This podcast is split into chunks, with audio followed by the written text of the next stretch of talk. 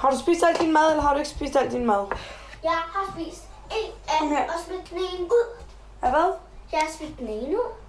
Du har smidt den ene af de sandwich, jeg lavede til dig ud. Ja, Hvorfor? fordi jeg ikke kan spise så meget. Hvorfor siger du det ikke til mig, skat, i stedet for at du smider det ud, altså? Ah, kender du godt det? Madpakkesnakken. Den vi alle sammen elsker. Men vi finder ud af det. Mit navn er Nadia Gattas, og velkommen til Med Kloden i Kurven. Programmet er produceret af Bauer Media i samarbejde med Rema 1000. Sidste gang i afsnit 1 lærte jeg, at plastik ikke altid er dårligt. At emballagen kun står for 4% af miljøaftrykket, og at den store skurk faktisk hedder madspild. 80% af madens belastning kommer fra produktion og transport, og det meste af madspildet står vi for. Os to. Dig og mig. Og i det her afsnit vil jeg prøve at forstå mit madspil. Det starter med det mad, jeg køber ind. Og her er en af de ting, jeg har lært. Kære lytter, hvis du vil gøre en forskel med din indkøbskurve, hvis du vil gøre en forskel, der virkelig batter, så hør efter. Du skal fylde din kurv med dåsetomater og frosne grøntsager. Det, der er ved frosne grøntsager, det er, at der er ikke noget i vejen med deres øh, vitaminindhold og deres kvalitet overhovedet. Øhm, faktisk gælder det for nogle madvarer, som f.eks. tomater på dåse, at de er sundere, når de har været på dåse, end de er friske. Så, så, så det der med ligesom at, at, at køre øh, noget frostgrøntsager og, og nogle, nogle dåser, det er altid en god ting, øh, hvis man gerne vil undgå madspild, fordi så kan man ligesom åbne det efter behov. Efter behov. Og derfor skal du købe tomater på dåse. Fordi du kan ikke håndtere udløbsdatoer. Pelle Guldborg Hansen forsker i menneskelig adfærd på RUK. Og det gør han for at forstå, hvordan vi kan ændre os i praksis. Han siger, at vi køber ind til et liv, vi ikke har. Det handler om det moderne menneskes vaner. Der er vi altså gået fra det der med, at man ligesom stokker op i et køleskab, og så har man en rutine, der kører, til at man mere bevæger sig igennem gader og stræder i fleksible tidsrammer, og ikke længere spiser klokken 6 på bundegården, men den ene aften spiser et sted klokken 7 om aftenen, og den anden aften så spiser man måske to gange aftensmad, bare småt, og hvad der nu endelig sker i løbet af dagen. Så kunne man selvfølgelig godt sige, at nu skulle vi have folk til at planlægge deres liv ordentligt, men, men, men det er ikke sådan, at menneskers liv fungerer. I den her podcast vil Pelle give os nogle helt konkrete strategier og tips til, hvordan vi spilder mindre mad i vores dagligdag, uden at blive fanatiske omkring det. Og den der med at købe ting på dåse, som kan holde sig længere, det var strategi. Eller tip nummer et. Bare rolig, de andre er lidt nemmere at få ind under huden. Men inden vi dykker for langt ned i Pelles verden og adfærdspsykologien omkring vores indkøbsvaner, skal du lige møde min heldinde. Hvis der er en person her i landet, måske internationalt, der har formået at sætte madspil på dagsordenen, er det hende. Jeg er vild med hende. Du er powerwoman. Det, ja, nej, men jeg tror Det er bare... du da. Du er da Wonder Woman. Du er da en, man kan se op til. Du er da et kæmpe forbillede. Det er jo fuldstændig jeg- fantastisk. Du er jo op jeg er over Beyoncé. Uden tvivl. nej, nej, jeg er bare en arbejdsnarkoman. Lige om lidt er du Oprah, den danske. Nej, nej, men... Hvad vil du altså, egentlig selv kalde dig selv, hvis du skulle sætte... Altså, Øh, jeg tror, jeg er meget flittig. det kan man roligt kalde hende. For 10 år siden startede Selina Jul bevægelsen Stop Spild af Mad som en lille Facebook-gruppe. Siden har hun og folkene omkring hende gjort madspild til en folkesag. Lige pludselig så blev jeg inviteret til møder med ministre og tale i Christiansborg og Europaparlamentet og FN og konferencer, hvor der står 7.500 tilskuere, så det, det er blevet kæmpe, kæmpe, gigantisk. Stort. Hun har været årets dansker i 2014 og blevet kåret til Young European Leader 2018. Hun kom til Danmark som barn for 25 år siden fra Rusland. Man skal jo huske, for 25 år siden i Moskva i Rusland, hvor jeg boede, der kommunismen den kollapsede, der var øh, kollaps af infrastrukturen, der var tomme supermarkeder, øh, Wow. der var simpelthen ikke noget mad i supermarkeder. Og øh, det vil sige, jeg er jo født og opvokset med, med utrolig stor respekt for mad, fordi min familie vidste ikke, om, om vi kunne få mad i morgen på bordet, eller ikke kunne få mad øh, på bordet. Så altså mad, der var ikke noget, man smed ud. Øhm, så derfor, når jeg kom til Danmark få 25 år siden, der var jeg jo meget, meget overrasket over for det første, at der var så meget mad i supermarkedet. Det var fantastisk. Ja. altså, jeg har aldrig oplevet et supermarked med så meget mad. Øh, nu ved jeg jo rigtig tomme hylder i supermarkedet. Men så, så den der omgang med madvarer, hvor simpelthen, du ved, jeg begyndte det med min skole og klassekammerater, de, de smed deres madpakker ud i skraldespanden, fordi de skulle ned på McDonald's i, i frokostpausen og købe øh, burger ind. Og, og der var jo i bageren, hvor jeg var i praktik, der smed det også meget brød ud. Og så, så jeg var meget frustreret meget, meget, meget, meget længe. Og jeg tænkte, hvorfor er der ikke nogen, der gør noget ved det? Det må man sige, at Selina har gjort. Og andelen af danskere, der siger, at de tænker over madspil, stiger og stiger. Men vi hælder stadig meget af vores dyrt indkøbte mad lige ned i skralderen under vasken. Og der er faktisk en rigtig god grund til at lade være. Prøv lige at høre her. Vi missionerer ikke. Vi går ikke ind og siger, at altså, hvis du undgår madspil, så redder du verden og, og så videre. Altså dybest set siger vi, at hvis du undgår madspil, jamen så kan du spare op til 10.000 kroner om året, og du kan, du kan spare en masse tid. Og ja. så samtidig kan man jo også spare miljøet og ressourcer og så videre og så videre. Men de, altså, øh, vi skal ikke belære folk om de sultne børn i Afrika. Vi skal ikke belære folk om, at øh, der er flere og flere klimaforandringer, der er i gang. Men vi, men vi kan inspirere folk til, at de selv gør noget ved deres madspil. ja, altså, man men tror du ikke, man vil det? 10.000 kroner? Det er jo meget at spare ja, jo på et år. Det er meget at spare. Det er også en rejse. Ja. Det er jo, ja, det er jo, det er jo altså, man, man kan jo øh, gøre meget hvor med de 10.000 det tal fra? Kroner. Altså, hvor får du de 10.000? Hvor, hvor øh, ja. Det, det er et estimat for Landbrug Fødevare, som øh, har lavet en beregning på, hvor meget sådan en gennemsnitsfamilie kan spare Når det er per, per familie, okay, ja, ja. Det er per familie, så det er fra, fra 7.000 til 10.000 kroner, op til 10.000 kroner, så det, det er mange penge. Det er mange penge, man smider ud i skraldespørgen. Men adfærdsforsker Pelle Guldborg Hansen tror ikke, der er nogen, der gør det med vilje. Jamen, jeg tror ikke, at du kan finde en eneste dansker i et supermarked, der bevidst står og køber varer med henblik på at sige, dem vil jeg gå hjem og så smide ud. Det vil være virkelig underligt. Så i udgangspunktet, så er der ikke nogen mennesker, der har interesse i madspild øh, overhovedet. Og så derudover, så igennem de senere år, har vi jo så fået fokus på, at når vi smider mad ud, så er det forkert. Og de fleste mennesker er jo fuldstændig enige i, at det er ikke bare økonomisk fjollet, men de kan også godt se pointen i, at det er dårligt for klimaet og for verden. Så det er meget, meget svært at finde en person, der decideret øh, foretrækker øh, madspild det har jeg endnu ikke mødt. Der er nogen, der kan være måske lidt mere ligeglade, i hvert fald relativt til kloden, men generelt så alle jo øh, har øh, alle en holdning omkring, at madspil er noget, der skal undgås af den ene eller den anden grund. Ja, jeg kender faktisk kun en, der går hele vejen. Det er min veninde Nine. Hun er nok den, jeg kender, der er bedst til at gøre noget ved sin madspil. Altså sin egen madspil. Jeg fangede hende på telefonen og spurgte, hvad hun troede forskellen på hende og os andre er der er mange mennesker, der har det sådan, at nu har jeg lyst til lige præcis det her, så det er det, jeg spiser. Jeg tror, jeg tænker mere... Det gør jeg rigtig meget. Jeg har det, jeg har det her derhjemme, så det er det, jeg spiser. Nine tager den faktisk så langt, at hun skralder. Hun går simpelthen i supermarkedernes affaldsspanden og fisker mad op, som hun mener, man godt kan spise.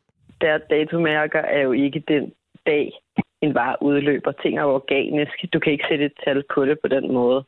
Det var sgu da meget sjovt tænkt, ja. Det har jeg egentlig aldrig Jamen, hvis du tænker på et menneske, du kan jo ikke tænke, hvornår udløber du, Nadja? har du en udløbsdato? Nå, det er rigtigt. Jeg er fascineret af hendes valg. Det er jeg virkelig. Men jeg har ikke lyst til at spise mad fra supermarkedets skraldespand. Det kan være farligt. Der kan være bakterier i, man ikke kan se eller smage. Men jeg har lyst til at smide mindre mad ud. I mit køleskab er der en hylde. En krog i hjørnet, hvor rester får lov at stå, og grøntsager bliver slættende. Selina Jul kalder det skammekrogen. Og siger, at de fleste danskere har sådan en. Hvad ligger der typisk i den her skammekrog i køleskabet, du snakkede om? Hvad, ja, hvad, kan der, men, hvad der kan der typisk ligge i sådan en? Ja, i, i bagerste køleskabet, det der forputter sig allermest, det er madrester, for eksempel fra aftensmaden. Det kan godt være åbnede madvarer, altså mejeriprodukter, og øh, det kan også godt være, der, der øhm, altså i grøntsagsskuffen, hvor der ligger nogle grøntsager, der bliver lidt bløde, og du begynder at gå hård på den.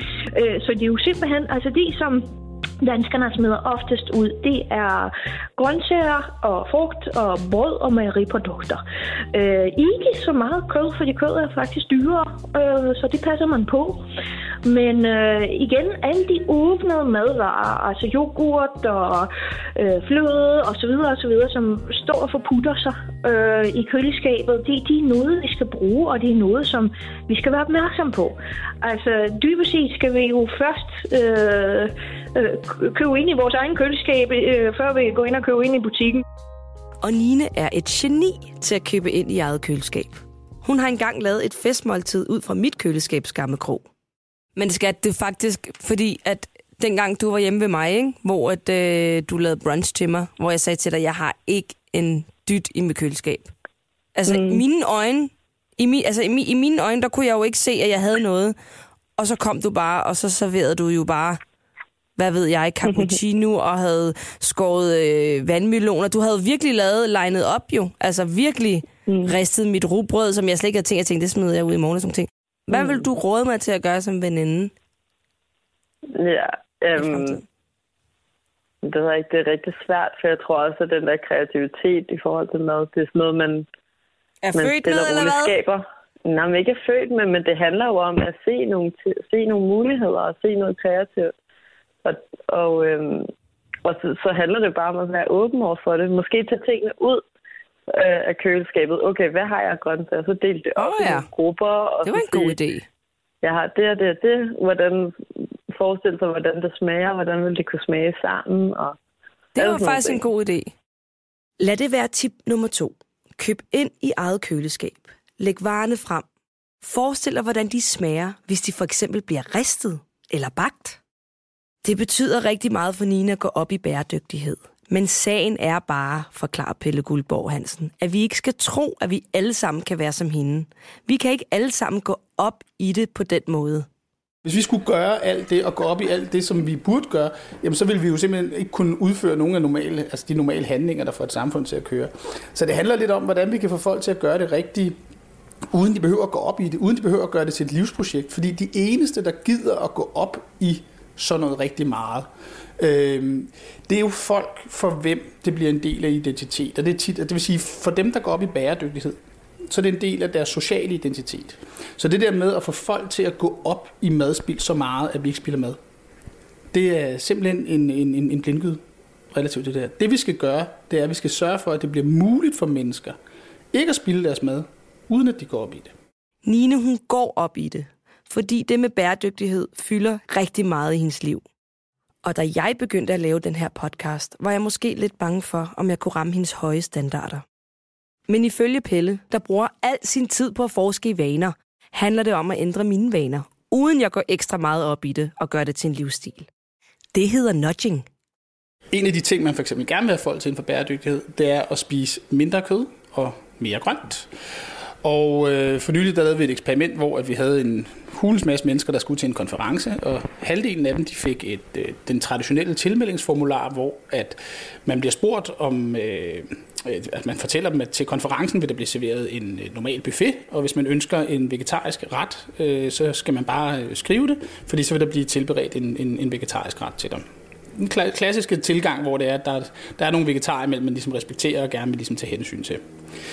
Den ene gruppe fik det der standardspørgsmål, hvor at det forudindstillede valg altså var, at hvis du ikke gør noget, så får du en normal buffet med kød og hele pivetøjet. Og kun ved at aktivt at vælge noget andet, så får du vegetarisk mad. Og i den gruppe, der var der 2%, der var vegetarer. I den anden gruppe, der fik de et spørgeskema, hvor at der blev fortalt, at der ville blive serveret en vegetarisk buffet til konferencen. Men hvis man gerne vil have kød, så skulle man bare notere det, så vil man få øh, serveret en, en anretning med kød. Og i den gruppe, der var der 87 procent vegetarer. Fordi når du sidder et par uger før og melder dig til en konference, så siger du, jamen hey, jeg, er jo, jeg har jo bæredygtige holdninger, og jeg, jeg kan da godt spise grønt, for jeg skal jo ikke spise det lige nu. Øh, det er ude i fremtiden, og der kan man gøre alt. Der kan man stoppe med at ryge, man kan løbe en maraton og alt muligt andet. Øhm, så derfor så tænker folk i den situation, at jeg spiser da bare den samme buffet som de andre. Den buffet, der nu engang er stillet op. Så bare ved at ændre det forudindstillede valg der, så kan du altså gå fra at have 2%, der spiser vegetarisk, til 87%, der spiser vegetarisk på en konference. Og det er jo super simpelt. Det er jo fuldstændig genialt. I morgen, der kan alting lade sig gøre.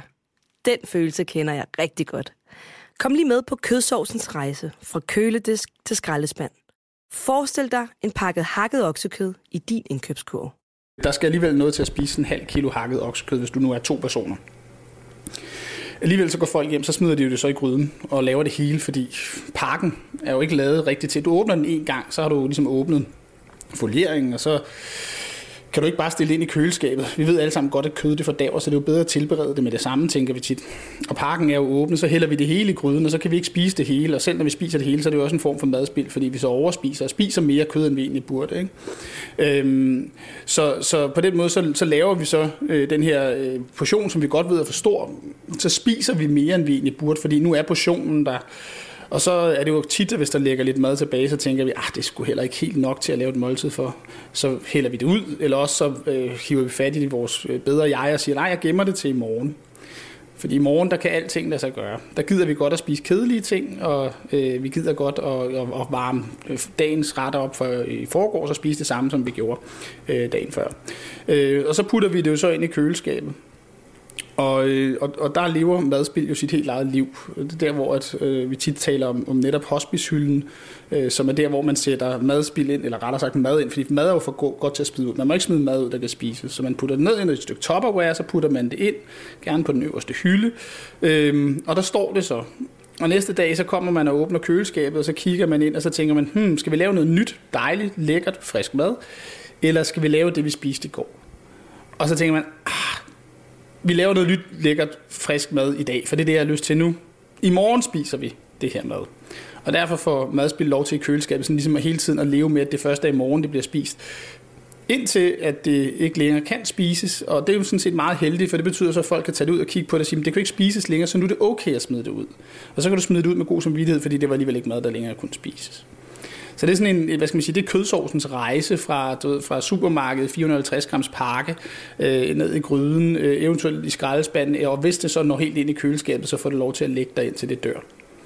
Øh, så, så det er jo en af måderne, hvor man kan se på, at folk egentlig har en, en, en et plan og et ønske måske omkring, at de ikke vil smide mad ud. Det er ikke der, hvor de køber det, men det ender alligevel i skraldespanden. Pelle, har du øh, skjult kamera hjemme ved mig? Pelle har ikke noget kamera hjemme hos mig. Men han har ret i, at jeg har en hospicehylde. Han ved det, fordi det er ren videnskab. Spænd hjelmen på, for nu bliver det akademisk. Vi skal et smut tilbage til urmennesket. Jamen, det er sådan, at vi ved fra videnskaben, øh, og også bare det, vi kan gætte os til som normale mennesker, men vi ved, at mennesket er udviklet øh, igennem mange årtusinder til selvfølgelig at skulle håndtere øh, problemer her og nu. Det vil sige, at det handler om at få mad på bordet nu, det handler om at komme i tørvejr nu, det handler om at komme væk fra en tiger nu, eller noget andet. Og det betyder, at det lange tidsperspektiv er egentlig ikke noget, vi prioriterer særlig højt som, som art. Det er der ikke rigtig nogen væsener, der gør på den her klode. Øhm, og det leder til et fænomen, som man sådan, særlig finansielle kredse kalder hyperbolsk diskontering. Og hyperbolsk diskontering, det betyder, at øh, ude i fremtiden, så har ting en mindre værdi om det så er positivt eller negativt, end det har i nutiden for os, altså relativt til det, det nutidige. Det er sådan, hvad skal man sige, den uvidenskabelige definition på det. Øh, og det betyder så for eksempel, at øh, hvis du skal vælge mellem at stoppe med at ryge i dag, eller stoppe med at ryge i morgen, så er det nemmere i morgen. Hvis du skal støvsuge i dag, eller støvsuge i morgen, så er det nemmere i morgen. Så alting er lettere ude i fremtiden, fordi at det gør ikke lige så ondt, eller ikke, det er ikke lige så hårdt. Det betyder selvfølgelig også, at penge er mindre værd ude i fremtiden, end de er i nutiden for eksempel. Og det fører folk til, at de systematisk ligesom favoriserer nuet over fremtiden. Og så er der altså de ting, der er lidt kedelige, de bliver så skubbet ud i fremtiden, hvis vi kan. Det er, hvor at de fleste mennesker oplever det her. For der er nogen, der tænker, at vi må lære det efterhånden og gøre det rigtige. Øh, men det, hvor de fleste mennesker kan ikke genkende til det, det er, at de hver aften går i, i seng, og så stiller de væk ud af næste morgen til klokken 6. Og øh, næste morgen klokken 6, der viser det sig altid, at de har taget fejl. Det var slet ikke klokken 6, de ville op lige pludselig. Det var faktisk 7 minutter over 6. Så de trykker på den der snusknap, som vi sådan rent teknisk set kalder den hyperbolske diskonteringsknap på et vækkeur, øh, hvor det er, at man så lige får lov til at sove 7 minutter ekstra. Det gør lige, at du kan få lov til at komme i lidt dyb søvn igen, inden du bliver vækket, øh, hvilket faktisk er en form for torturmetode, man bruger på Guantanamo og andre steder. Men det gør mennesker sådan helt frivilligt hver dag, sætter vækkeuret om aftenen, alt for optimistisk, og næste morgen, så, så, så, så, så lægger de at torturere sig selv. Fordi når man sidder om aftenen, så er det nemt nok at komme op klokken 6 næste morgen. Men når man er den person næste morgen klokken 6, så er det super svært. Så det er der, hvor de fleste mennesker kender det fra, og det viser sig også, at folk bliver altså ikke bedre til det her. Det er ligesom en visuel illusion. Det er bare sådan, som ligesom, når der kommer noget synsinput, så, så, så bøjer virkeligheden på nogle bestemte måder under bestemte forudsætninger. Og når mennesker de tænker tid og handlinger, så er der ligesom den her illusion, hvor at ude i fremtiden, der kan vi alt. Men i nutiden, der kan det være super svært. Prøv lige at sige hyperbolsk diskontering. Hyperbolsk. Hypotering. Hyperbolsk diskontering. Hyperbolsk. Mm. Hyskotering. Nu er det jo ikke vigtigt at forstå fremmedordene, og slet ikke for en otteårig. Men det er måske fornuftigt at forholde sig til, at vi går og snyder os selv. Og at vores adfærd på en eller anden måde er programmeret inden i os. Spørgsmålet er bare, hvad der skal til for, at jeg faktisk får spist de kedelige rester på hospicehylden. Jamen, der er det et helt andet trick, der skal til. Hvad hedder det? Der er noget, der hedder implementeringsintentioner, som nok er det vigtigste der. Øhm, det er sådan, at vores tænkning kører på sådan, i en metafor på sådan en pro- programkode, hvor at for at vi ikke hele tiden skal huske på alt i hele verden, så er der sådan et lille stykke kode, som har en struktur, som teknisk set hedder et konditionale, hvor at øh, vores hjerne ligesom kører en kode, der hedder, hvis eller når det her sker, så skal jeg gøre det her. Det vil sige et hvis, og så et så. Det er en lille regel. Øhm, og hvad hedder det? Det er der, hvor for eksempel, at hvis man, øh, der er nogen, der råber hej til en, så råber man nogle gange nærmest helt spontant tilbage, hej. Ikke? Det er derfor, det er sjovt at køre bil og vinke til alle, fordi de vinker bare igen sådan fuldstændig, øh, og, og, og det kan man simpelthen som, som, som grundlæggende menneskelig vane, man er blevet øh, indlært med, jamen, så, så reagerer man bare spontant på den måde. Øhm, når det er, man får folk til at lave en plan, der følger sådan en implementeringsintention. Hvis man siger til folk, ikke bare, når man, øh, du skal bruge tandtråd, og så siger jeg, nu var din tandlæge, så vil du måske spørge mig, hvornår skal jeg bruge tandtråd? Så siger jeg, det vælger du selv. Så vil man tænke som tandlæge, at mm, det er jo smadret godt, nu giver jeg dig noget, noget, nogle muligheder, noget frihed til selv at vælge, øh, hvornår du skal bruge tandtråd, og så er sandsynligheden vel større for, at du kan finde et tidspunkt, der passer dig. Det, der sker, hver gang du står på badeværelset og tænker, åh, oh, jeg skal også bruge tandtråd, det er det så, du tænker, ja, ikke lige nu, lidt senere.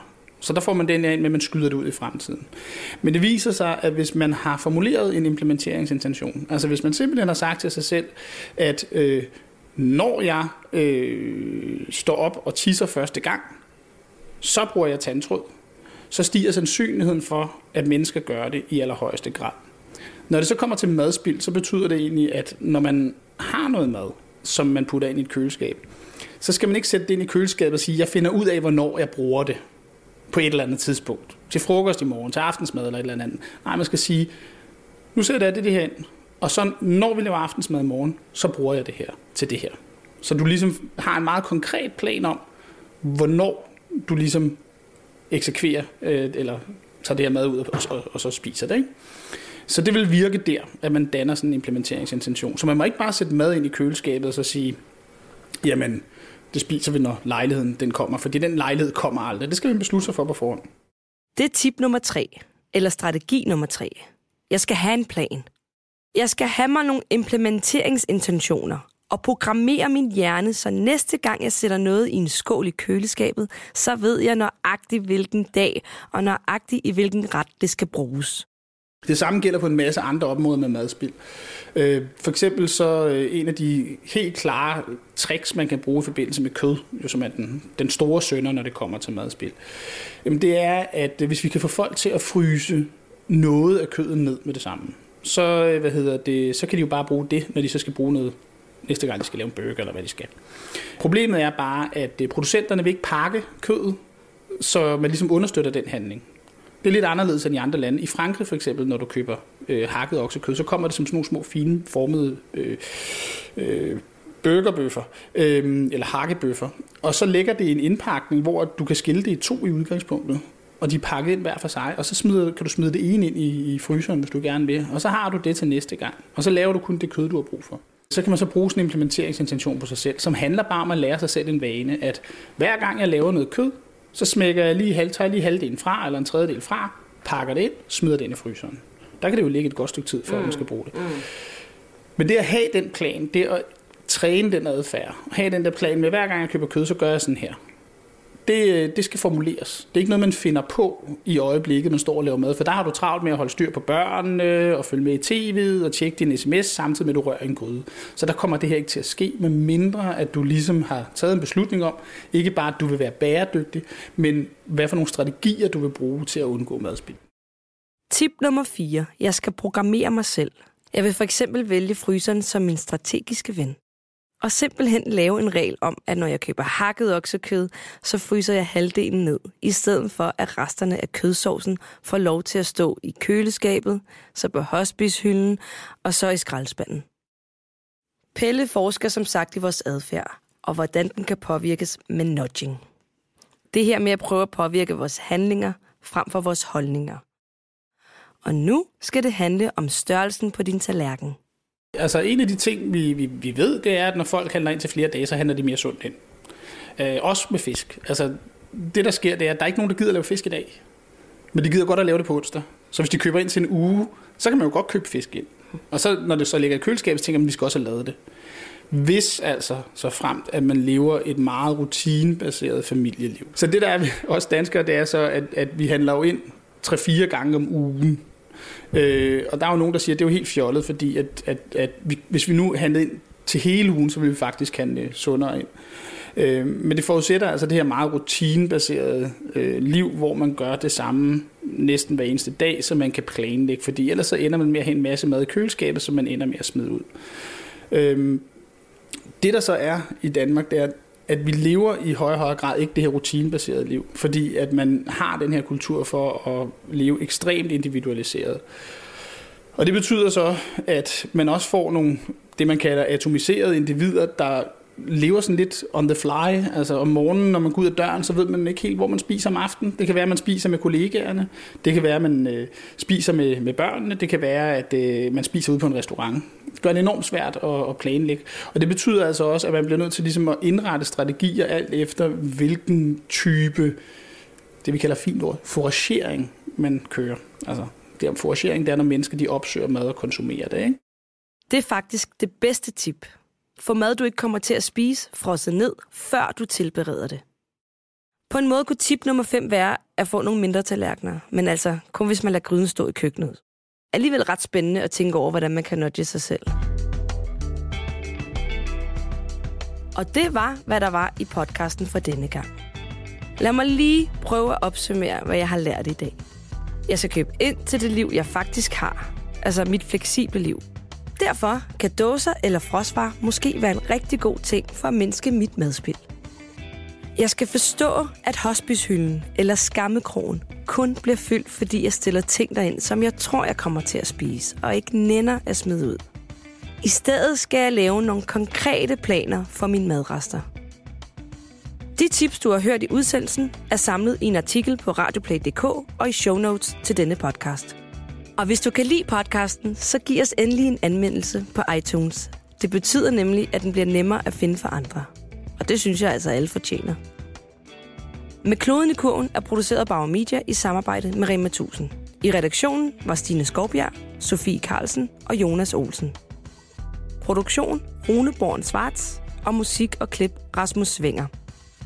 Næste gang skal det handle om dyrevelfærd. Uh, den her den glæder jeg mig til. Jeg vil ganske enkelt ikke spise noget, hvor jeg går på kompromis med dyrevelfærd. Men hvad betyder det egentlig for de ting, jeg lægger i min indkøbskur? Og er jeg sikker på, at det er de helt rigtige valg, jeg tager? Lyt med næste gang. Hvad betyder hyperbolisk diskontering? Hmm, det betyder, at jeg udskyer noget. For eksempel, jeg siger til dig, mor, i stedet for at jeg kommer i bad i dag, kan jeg så godt komme i morgen? Det er rigtigt, skat. Det har du ret i. Det betyder det.